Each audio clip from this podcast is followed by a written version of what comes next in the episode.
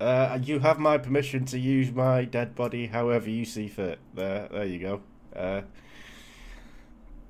Okay, yeah. that sounded more wrong than it. Well, yeah. I mean, don't fucking Carl Tanzler me and put me in the When fucking... rigor mortis sets in, and there's an opportune moment.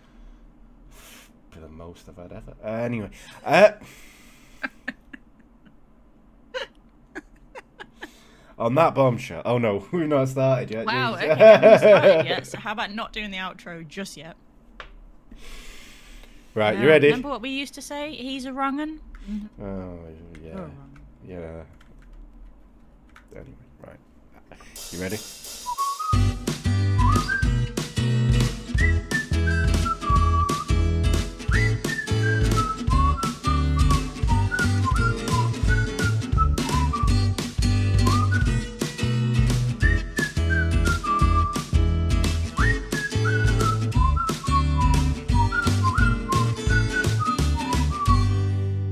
Hello and welcome all into the MO podcast. As always, you're here with me, Contumacious Ant. Me, Atreya. And today we are going to be talking about the mysterious disappearance of the Sodder children. Ah. Now, this is a Rabbit hole. one. Yeah, A yeah, Rabbit hole. it is. It is. Now, on Christmas Eve, 1945, a fire broke out in Fayetteville, West Virginia. Now, when the flames were eventually doused, and they were eventually doused, the Sodder family would have lost five of their children. Now, I use the word lost because the family are adamant that they did not perish in the fire, but they were taken from them. Now, yeah, as Atreya said, this is the case that keeps on giving because this is a rabbit hole and it just goes on and on and on. Dodgers fault. Yeah. So George Sodder was the patriarch of the family, and he'd emigrated to the USA from Italy at the turn of the 20th century. Now he was accompanied by his older brother, but as soon as George had cleared customs, his older brother just went, "See ya," and got on the next boat back to Italy. Maybe he'd spent so you know when you spend so much time with a family member that you think, oh my god, I can't bear to see you ever again. He just t- he was just like, I can't move here with you. I am getting back on the boat and going back home. You do my head in. Definitely, and especially because George was 13. So I've spent time with 13 year olds. When my nephew was 13, I would absolutely leave him in America. In America. Yeah, it's not fun times. no. But George didn't have any other family that had settled in America, so he just kind of started off on his own.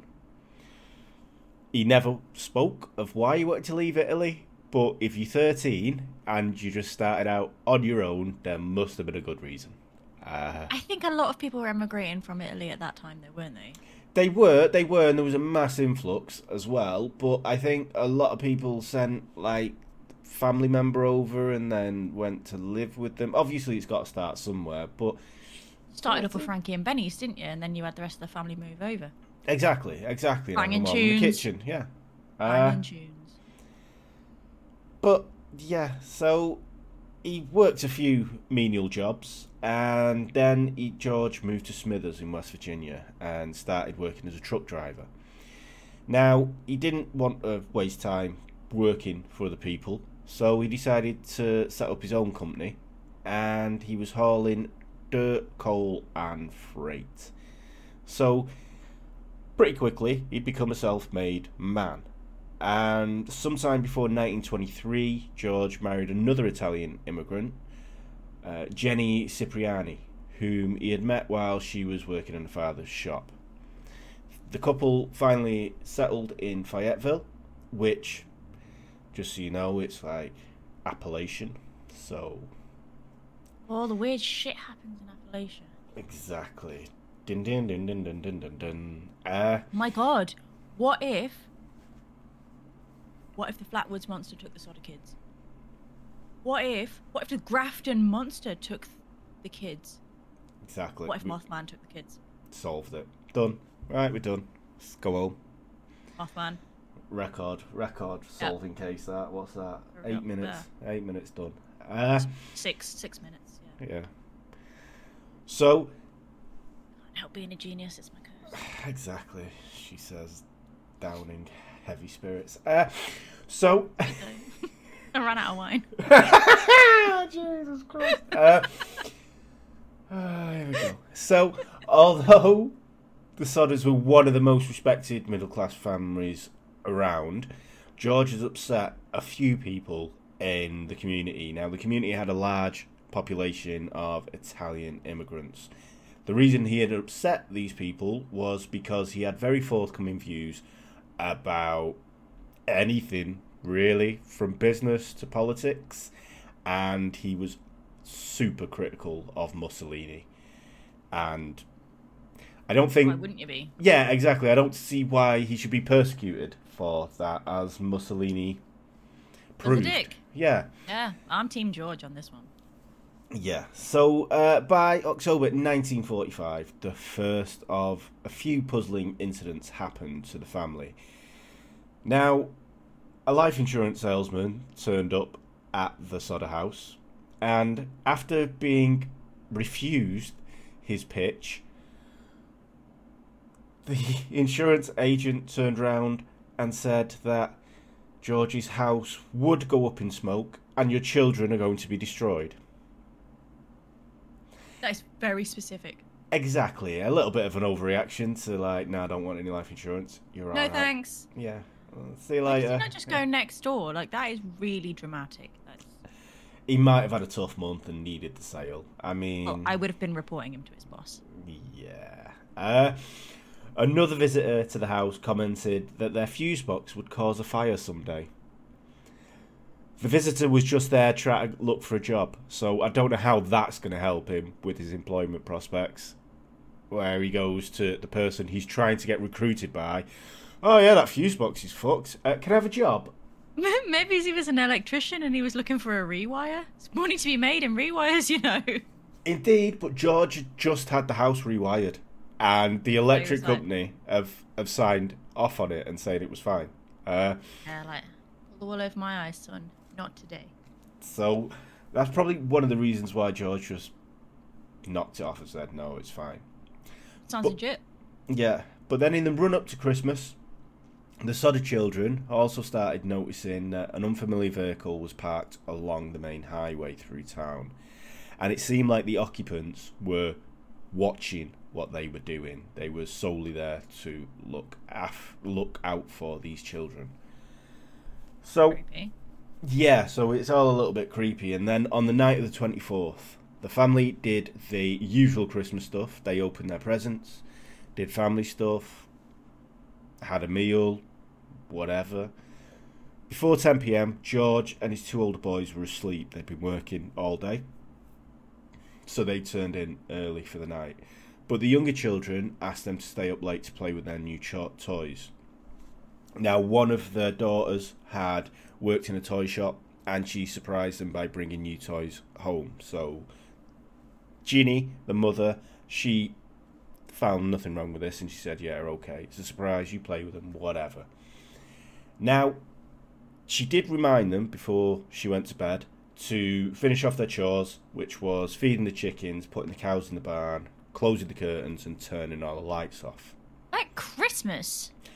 I mean, you got to work and you keep. She is worse than Kevin's mum. Eh, come on. Kevin's mum left Kevin alone on Christmas.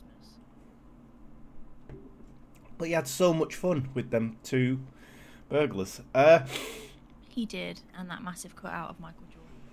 yeah. Uh, and he weren't with Biff, or whatever his name was, the his older brother who was a bully. Uh,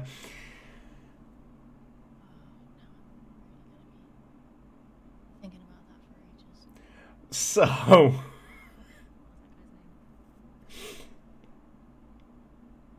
That was lovely. So, as Jenny went to bed, Marion, the eldest daughter, Martha, 12, Jenny Jr., 8, Betty, 5, Maurice, 14, and Lewis, 9 were all still awake downstairs, all playing with their new toys. At half, uh, at half 12, Jenny Senior was woken by a phone call. Now, on the other end of the phone, there was an unfamiliar voice, a female voice. She asked for a name that Jenny didn't recognise, and there were background noises of clinking glasses and people having a good time. Jenny told the caller that she had the wrong number because she just thought it was a drunken wrong number. It's Christmas Eve. She heard the noises in the background, so she was like, "Yeah, whatever. But that being said, there can't have been that many phone numbers in 1945. What, she dialed seven instead of eight? You know, it's. Mm. Yeah. So uh, that's a little bit sus. Uh, so before Jenny went back to bed, she'd noticed that the curtains were open and the lights were on. This is one of the things that she told the children to deal with before she came downstairs. But she did notice that Marion was asleep on the sofa, so she'd assumed the other children had been put to bed, and Marion was tired from work and just lay down and she passed out, and that was it. She did check the front door and it was open, but it's a town where nothing happens, kind of thing. So, and back in the day, you did that. So, nothing, nothing to see there, kind of thing. Buzz! Sorry. His name was Buzz. Kevin's brother was called Buzz. Sorry. Okay. There we go. We, we, we yeah we got we got to the thank thank thankfully we got through that. Jesus, glad you've been paying attention. Uh, I have been paying attention. Marion was asleep on the couch and the curtains were still open and the lights were still on upstairs and she told them to turn them off. See, I'm listening. there we go. Okay. I'm a woman, I can multitask. Yeah. Right. Fine. Uh, Please continue. So Jenny was still trying to get back to sleep when she heard a loud bang on the roof and a rolling noise. Now she didn't think much of it and did manage to nod off, but she awoke soon enough when black smoke started to fill the bedroom. Now she woke up and ran around. She found the fire was located in George's office and George was asleep in the office. She woke him up and he in turn then woke up his sons who had gone to bed earlier. Now, this is kind of where it gets a little bit weird because I don't know the layout of the house, so it's only speculation. But it looks like it was a two-story house with an attic, and there's a conservatory there, but there was twelve people living in it. So from what I can see, it's got like ten to maybe twelve rooms, and kitchen, living room. So the kids were obviously sharing rooms, and I would Yeah. assume that the older children had separate bedrooms to an extent. For some reason, George had his own office, and Why wouldn't you? yeah. So then, the younger children must have had their attic in the bedroom. If you, like, kind of try and think it through. Because the survivors got out of the house. So George, his wife, his two older sons, Marion, all got out of the house. But they left the children in the attic. So they started yelling to them when they were outside. Now, later, John claimed that he'd been up to where the attic was to raise the younger children, but he only shouted up to the attic. He never saw the children. So he was like Hey, the there's a fire! Get the fuck out! foot of the stairs. Yeah, and then saved his own skin. Wow. So Nice. I can kind of see that they, they panicked and they got out as soon as they could, but then it all went to shit. Now, the staircase was on fire by the time they got out and they tried to get back in. Marion tried to ring the fire department, but somehow the phone wasn't working, even though earlier on they'd received a phone call. So she had to run to her neighbours and try and contact them. Now, I do say she tried to contact them because, due to being low on manpower, they didn't respond until the next morning. The fire department. Yeah. Uh, this was because the fire chief, F.J. Morris, was in a bar getting pissed. So he couldn't, he wasn't in any state to drive the fire truck. Is that even allowed? I think we'll find a lot of things here in Fayetteville were should should be frowned upon nowadays, but I just feel like you're a fireman. You're like the leader of the firemen. And you're in a bar. Like I feel like if you go, yes, I volunteer to be the leader of the firemen, that you can't ever go in a bar ever. Because a fire could happen at any point in your life. yeah, you'd think they'd have like Or even a someone on on do you know what on call but i think Yeah. what's what's more surprising is that it's the 40s and he didn't like volunteer to drive pissed anyway because like what's going to happen True. Very true.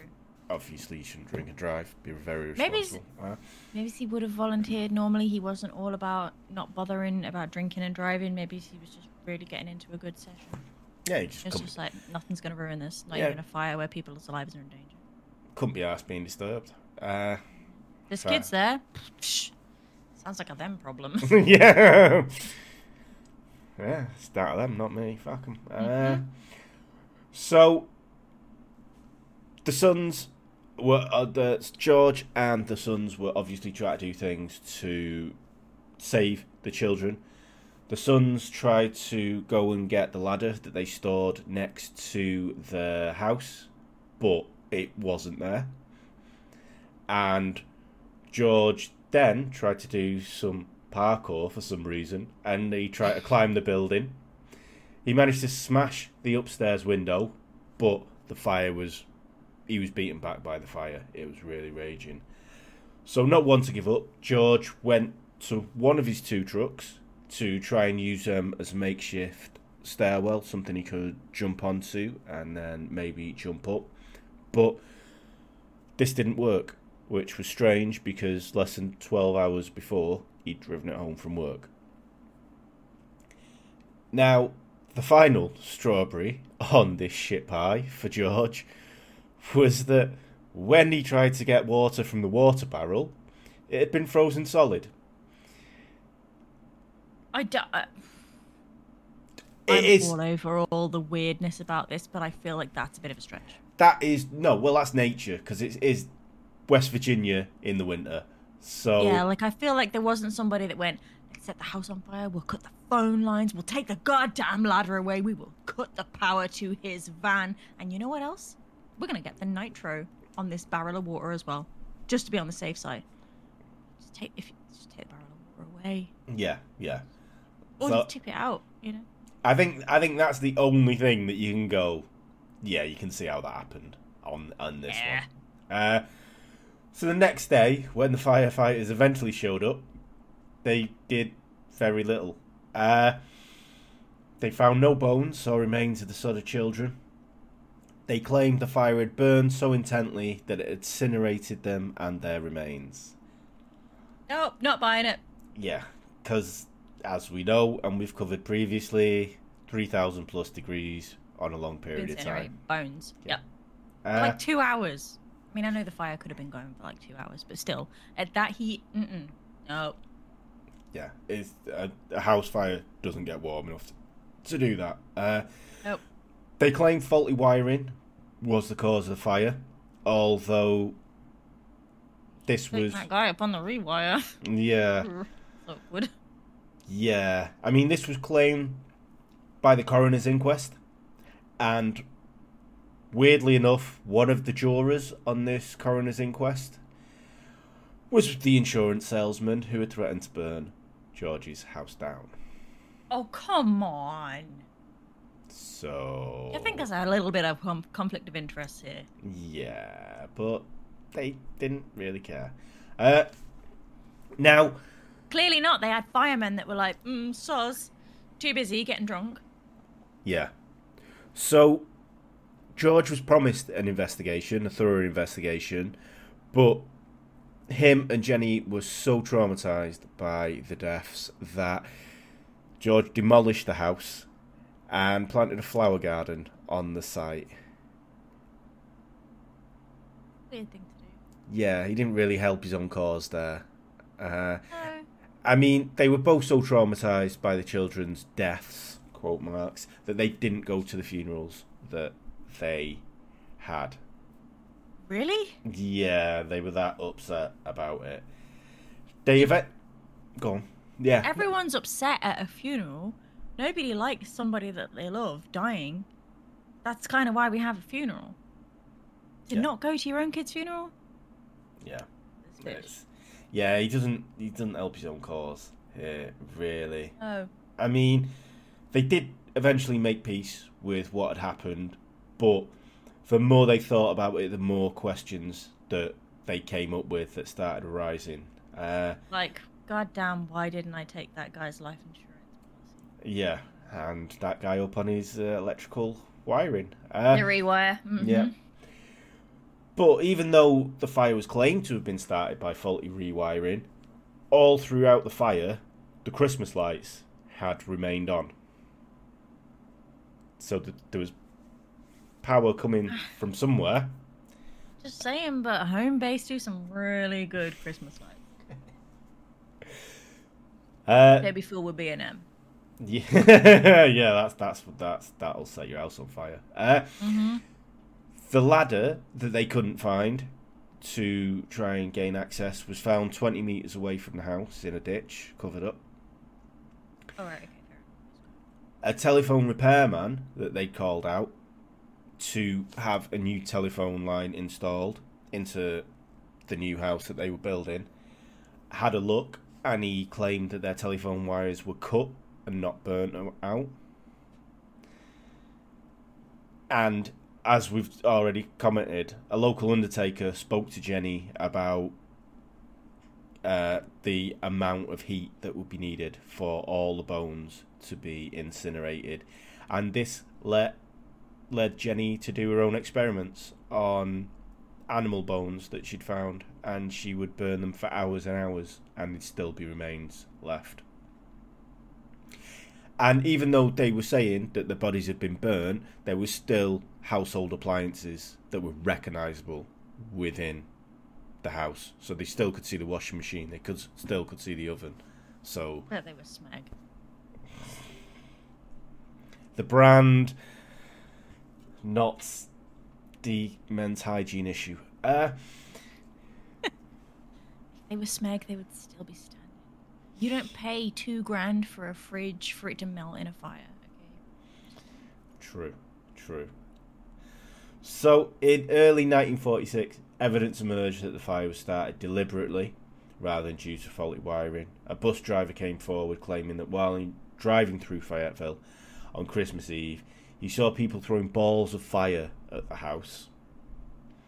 And when the Balls snow. of fire. What are they? Ken from Street Fighter? Yeah. You? Yeah. Ken at the roof. Yeah. So I don't understand where that came from. But when the snow had melted, Sylvia, one of the ch- uh, older children that remained, found a dark green rubber ball like object in the brush nearby where the house had stood. Could that be an incendiary grenade? So this is what Jenny thought, coupled with the noise that she heard and the rolling noise. Roof, yes.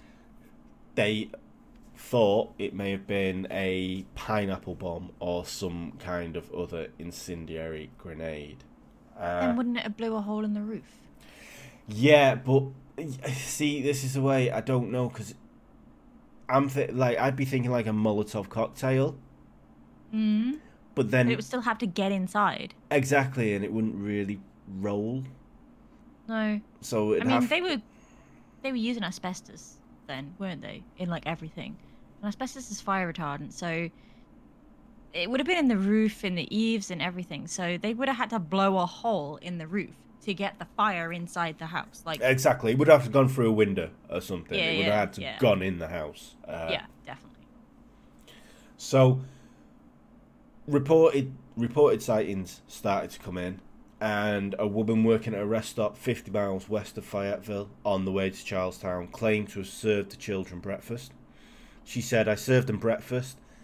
There was a car with a Florida license plate with Florida license plates at the tourist court too." She didn't say who they were with or anything, but she's adamant that she served them breakfast. A Thanks Charleston. for that pointless information. Exactly, yeah. Right. I seen them. They went that way. Great. Che- Cheers for that, love. Uh, Scotland. yeah. yeah. that one. Yeah, Tenerife. yeah. Uh, a Charleston hotel employee, after seeing the children's picture in a newspaper, she contacted the police and said she had guests that looked very similar to the children. They were accompanied by two men and two women of Italian extraction. And when she tried to engage the children in friendly conversation, the men appeared hostile and refused to allow me to talk to these children. One of the men looked at me in a hostile manner. He turned around and began talking rapidly in Italian. She seems to know what Italian is. Uh, Clearly. yeah, but not be able to speak it back to them herself. Uh, He immediately, could have been speaking Russian or Japanese for all she knew. Exactly. Immediately, the whole party stopped talking to me. I sensed that I was being frozen out, so I said nothing more. I mean, the kids though. If you were a kidnapped kid by two rando Italian blokes that you didn't know, would you not be like, "Hey, lady, I'm actually being kidnapped. Help!" This is it. Like, what? How have they coerced these children into being. And the oldest was fourteen, so th- he's still got a bit of nous, and he's still doing chores on Christmas Eve. So he's that grown up. Do you know what I mean? It's like, Yeah, it's not going to be. We'll give you free gumballs if you come here with us after we kidnap you, and you say nothing to anybody. yeah, it's not like do you want to come in my car for a fiver Yeah. kind of thing. Uh, And have you seen like the pictures of the, the kids that went missing? I personally, and don't get me wrong, the pictures were black and white, so they could have had green, purple, blue, fluorescent pink hair. I don't know because the pictures are in black and white, but to me, they're just like any other kid. exactly. If I, I wouldn't remember them if I saw them. Especially if you're working in a hotel and this is a few weeks later. How many people have come and gone since that then? many exactly even in a diner like even that day how many kids and people come in like i just feel like there would have to be something really really spectacularly different about these kids for you mm. to go no i definitely saw those were definitely 100% the kid that guy the, the one kid he had a club foot the other one had like one arm uh, the other one had a candy floss pink updo yeah They were all dancing to folk music and they were Yes. smashing it. Uh, yes. But other than that, they just look like ordinary yeah, blend in with the crowd people. just, just, yeah, exactly. Uh, so this gave a little bit of hope to the Sodders and they hired a private eye by the name of CC Tinsley. Clearly an alias. Now, you can only imagine that he was wearing a trilby, a long coat, some kind of John Lennon round glasses. And he walked out a business card that had the Pinkertons "We Never Sleep" written on it. Yeah. Exactly, yeah. And he spoke like, see, come here, fella, see. Like Ah. Eliot Ness. Yeah. So Tinsley did find out that the ch- Chief Morris had confessed to a minister that he'd found a heart while searching in the remains of the fire that he buried at the scene. Now, there's a few things here that pop out to me. One, if he's confessing that to a minister, surely that's private. Yeah. And two, Yep. Patient Why- confession of confidentiality. Yeah, and two, why is Tinsley's first protocol the minister? He's not going to speak to Frank Morris, the fire chief. He's going to go, minister. He knows everything He'll around know. here. Yeah, he'll fucking know. uh, Tinsley did recover the heart, and he took it to a local funeral director, who identified it as a cow's liver. Right. Okay. Firstly, firstly, right. I just want, I just want Okay, keeps on giving Firstly, this. right. so, a fire that burnt the bones to a crisp left a heart, right? And secondly, right, if I'm going to a funeral director's, right, I don't want I don't want an undertaker to tell me what body part it is. I want a fucking coroner or a mortician to tell me what body part it is. I don't want the bloke in the top hat that walks in front of the hearse to go looks like a liver. Say it's a liver, yeah. Yeah. So Let's I- get a doctor's opinion. Why did he go to the funeral director? Let's go to the doctor. I think we can kind of guess about CC Tinsley's level of investigation. I think this may have been his first case, to be quite frank the- with you, because Maybe the doctor was in a bar getting drunk. could have been. Uh, so I mean, in fairness, George, every tip that came in, George personally went to investigate. So why the fuck he hired Tinsley, I've got no idea. But he went so far as to travel to New York when he saw a picture of school children from Manhattan, and he thought one looked like his daughter Betty. Amazingly enough, her parents refused him access when this mad stranger just turned up and tried to see their young daughter. What's worrying to me is that he thought this little girl, this random little girl, looked like his daughter, right? I'm sorry, but it's your kid, right? It either is or it isn't. You recognize your child or you don't. Yeah, surely. I mean, in fairness, they, they refused him to see her. Now, surely if he would have explained the situation, then if they've got nothing to hide, if they've not, like, bought a child within the past six months, surely they could go, no, she came out of my wife's vagina. You can see her. Look, she'll tell you where she came from. She'll tell you she was here last Christmas. Do you know? I mean, yeah. But the shit, the shit. I can get, I get their side. This wild man turns up, going, "You've got my daughter." Yeah, but I suppose they could also be thinking like, "Oh my god, this guy like has a lot of money. He could actually legitimately say that we've kidnapped his kid, even though it's correctly not his kid. It is our kid, but he's got a lot of money and he could have our kid taken off us. So you know what, bro? You are not checking out our kid. Could be actually. That's a good thing. I didn't think about that in that in that respect. Yeah. George Uh, had a lot of money. Yeah, yeah, and he could, yeah, yeah. That's fair. That's a fair point. That's a fair point. He could have brought a lot of pain, and maybe if they weren't that well off, they may have not been able to fight him in court. Yeah, that's a good point. Actually, Mhm. fair enough. Yeah, good on him. Yeah, don't Yeah. don't don't let weirdos look at your children, people. That's the message. Isn't it mad that this entire thing, the whole situation, the whole fire, the disappearance of the kids, and everything, all could have been avoided if the kids had just gone, that is that same fucking car that's been watching us for four days solid now, and just yelled at the top of their voices across the street so everybody in the town could hear, Pedos! The situation would have been avoided. It, it could have been. I mean, if only George would have bought that life insurance, we won't be talking Well, about this today. You see? yeah, These are the yeah. choices that you make. These are the paths we choose. Yeah, yeah. Look at hindsight is a wonderful thing. I know. Mm, Yeah.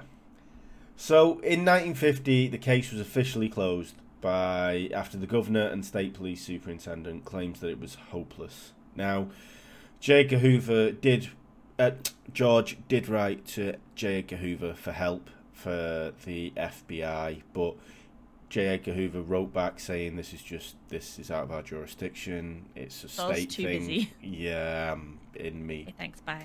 wife's underwear, so don't bother me again. Uh, so Too busy assassinating JFK. Whoops. yeah, having deals with the mafia. Uh, so time moved on, but obviously the family was still adamant that they these children have been taken. They put out flyers. There was a reward. It was first five thousand, then raised to ten thousand, and they even erected a billboard along Route 16 with the pictures of their children, asking if anybody had seen them and to bring in. Uh, Twenty years. nondescript black and white pictures of their kids that look Yeah. like every other kid on the road. Yeah, that that billboard. Yeah. Yeah. I mean, 20 years later, 20 years after the fire in 1968, Jenny received a letter which had no return address but was postmarked as being from Kentucky. There was a photo of a man in his mid 20s and a note on the back that read Louis Sodder, I love brother Frankie, little boys, A90132 or 35. Don't know what that meant. But they hired another private investigator but they never heard back from him. I feel like the private investigator was Inspector Gadget. Yeah, I mean, he went to Kentucky, but never came back. So whether he became part of this or just went, well, see you. I, Yeah. I don't know. But uh, George did say at the time, time is running out for us, but we only want to know. If they did die in the fire, we want to be convinced. Otherwise, we want to know what's happened to them. Unfortunately, a year after George made this statement, he was dead. Uh, in 1989, Jenny died. She had worn black since the fire, but her children and grandchildren still tried to get the truth. The main theories that have been put forward are that because of George's outspoken views, the children were taken as an act of revenge, whether that's by either local mafia or by fascists and big Mussolini fans. Yeah. The case is still closed today, and only conjecture and innuendo remain as whether the children were stolen, whether they died. Unfortunately, the family don't have an outcome. I, believe there still are survivors and grandchildren of Ginny and George who are still trying to find out what has happened, but someone knows what has happened to them. I mean, I can't. They weren't burnt up in the fire. Yeah. That couldn't have happened. But, like you say, if they've been kidnapped, why wouldn't they speak out about it? How would they have been coerced? This is like what I this is what keeps me up at night, right? So I think like say somebody didn't like George and they just wanted to just piss George off or like hurt George, right? So set fire to his house, whatever. Well, why not just torch the house and kill the kids? Why do they care? If they're just trying to get at George, surely the aim is to just hurt George, so who cares who gets hurt in the crossfire? Yeah. Because I imagine it's quite expensive to then take children away so they don't get hurt, but then raise them in a different life. Yeah. And and this is it. There's no correspondence after the fact of the children being taken. Surely if they want to get at George, they'd send snide letters. Ha ha Yeah. ha ha ha, we have your children. Or Yeah. we killed your children. Or Yeah. like to to keep needling him because surely that isn't the be all and end all of it especially if it's mm. by political and political people who who are after him personally doesn't really serve a purpose to hold on to the kids, does it? no Like, there's and even if you were like, right, we're going to torch his house, but we don't want the kids to die, so get the kids out nice and safe. Then what are we going to do with them? We'll we'll just kill them. yeah Well, what's the point of taking them out of the house? I just, I don't understand. Like, unless, so I know there's a theory that the kids actually ran away, like that they set the house fire, but they were already gone by then, and they were Mm. like, "Fuck, mom and dad, like this is shit. We're going got to do chores on christmas eve or something." fucking hell exactly. Fuck that.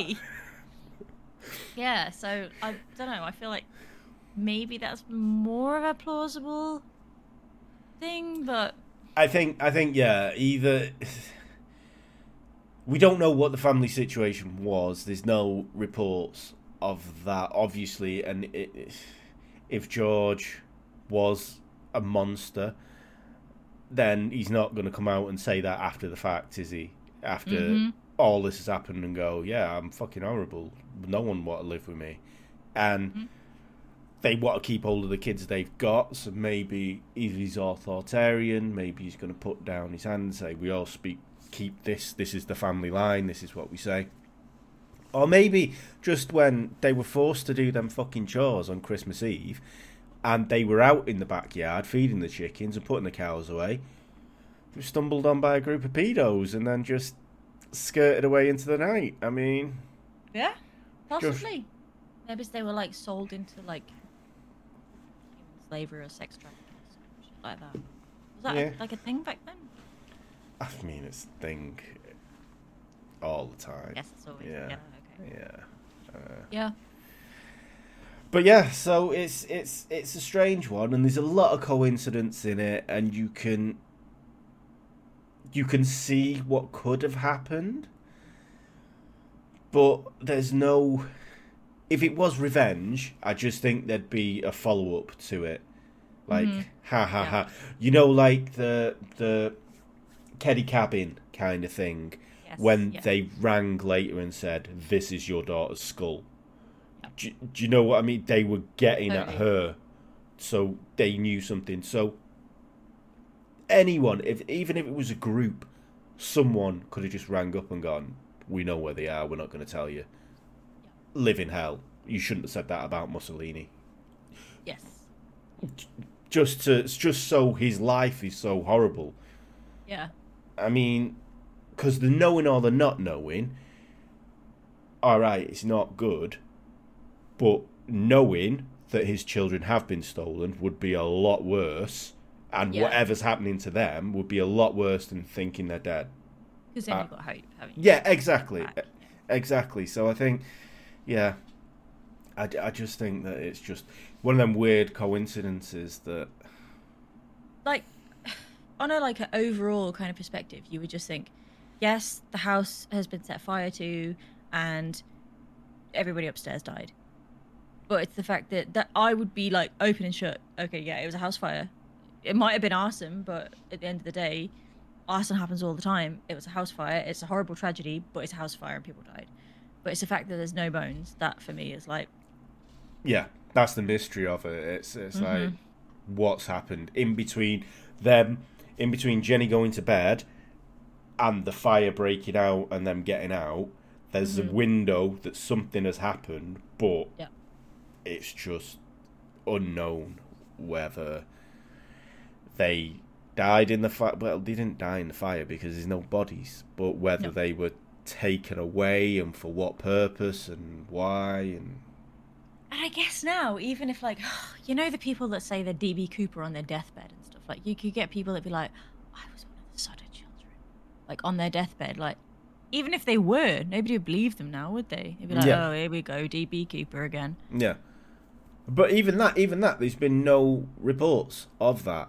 No one, and no matter what you, well, I don't, I don't know because I can't say. But like the oldest was fourteen, so he had knowledge of a life before what he's been through.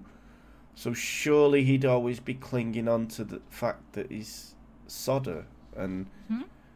I, I, I don't know. Unless, what about if they got Stockholm syndrome? Well, that's the thing, and I mean, they could have been brainwashed into it and then been completely turned. Yeah. So I, I, I suppose that's something, but I don't know. I don't know, and I don't want to comment. I'm not commenting, and I'm not talking about other people's experiences. I'm just saying. I just think it's it's a very strange one. It is. It's very suspect. Mm. George did it, and on that bombshell, Why? He didn't take any life insurance. What did he gain? oh, he than- fucked it. Other than halving his kids.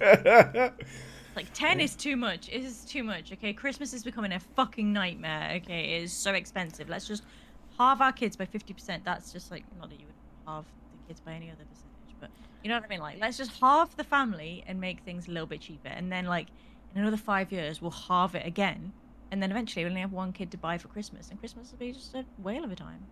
In And Brandy and fairness, and in fairness, the surviving children were old enough to work, so just Oh, put that out there. So Yeah. maybe maybe they can buy their own gifts, and he didn't need to bother about it. Uh, hmm Yeah, okay.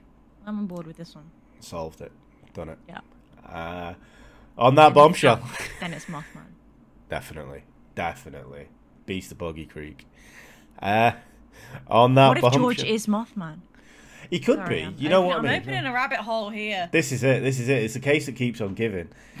you just you just can't stop digging when you get into this one. Uh, just imagine if he was Mothman. That would be amazing. I would love that. A proper wingman suit. All over that theory. That's my favourite theory. That Yeah. George Sodder was actually Mothman. you heard it here first. mm-hmm. Like, comment, and subscribe for more theories. Helps the algorithm. Mm-hmm. Fucking does. On that bombshell, this has been the MO podcast with me, Contumacious San. And me, Atreya. Thank you all so much for joining us, and we shall see you next time. Bye. Bye. The MO Podcast. The MO Podcast. The MO Podcast. The MO Podcast.